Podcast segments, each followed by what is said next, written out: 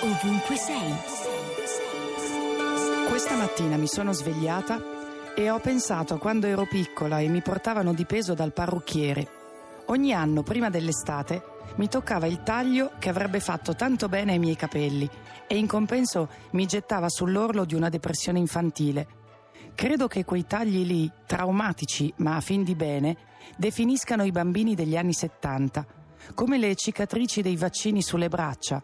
Mi facevano sedere, mi mettevano una mantellina di plastica intorno alle spalle e senza chiedermi il permesso, zac, taglia a destra, a sinistra, sulla nuca, sul davanti. Non restava quasi più niente che segnasse la differenza tra me e un maschio della mia età. Ci sono fotografie che provano che non esagero.